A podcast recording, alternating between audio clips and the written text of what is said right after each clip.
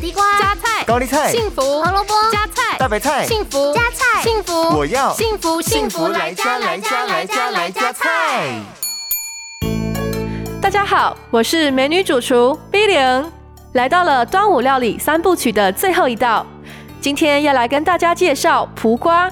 蒲瓜是水分含量高、热量低的蔬菜之一，因为它有很多的籽，所以有着多子多孙的意思。在端午期间吃蒲瓜可以带来福气、子孙绵延。另外，蒲瓜含有丰富的维生素 C，除了可以强化身体对抗病毒的能力，还具有养颜美容的功效。那么，今天端午料理的最后一部曲，就跟着 B 零一起来料理这道番茄鸡丝蒲瓜。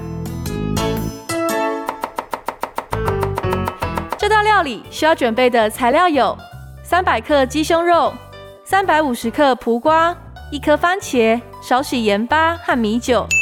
首先，我们将番茄切成瓣，苦瓜切成丝来备用。接着，在锅中加入水，开大火煮到沸腾之后，加入番茄和鸡胸肉。等到鸡胸肉熟透之后，取出鸡胸肉，并用叉子刨成丝。然后把处理好的苦瓜和鸡丝放回锅中，继续的翻炒。最后撒上盐巴和米酒进行调味，一道健康美味的番茄鸡丝蒲瓜就完成喽。幸福来加菜，健康不间断。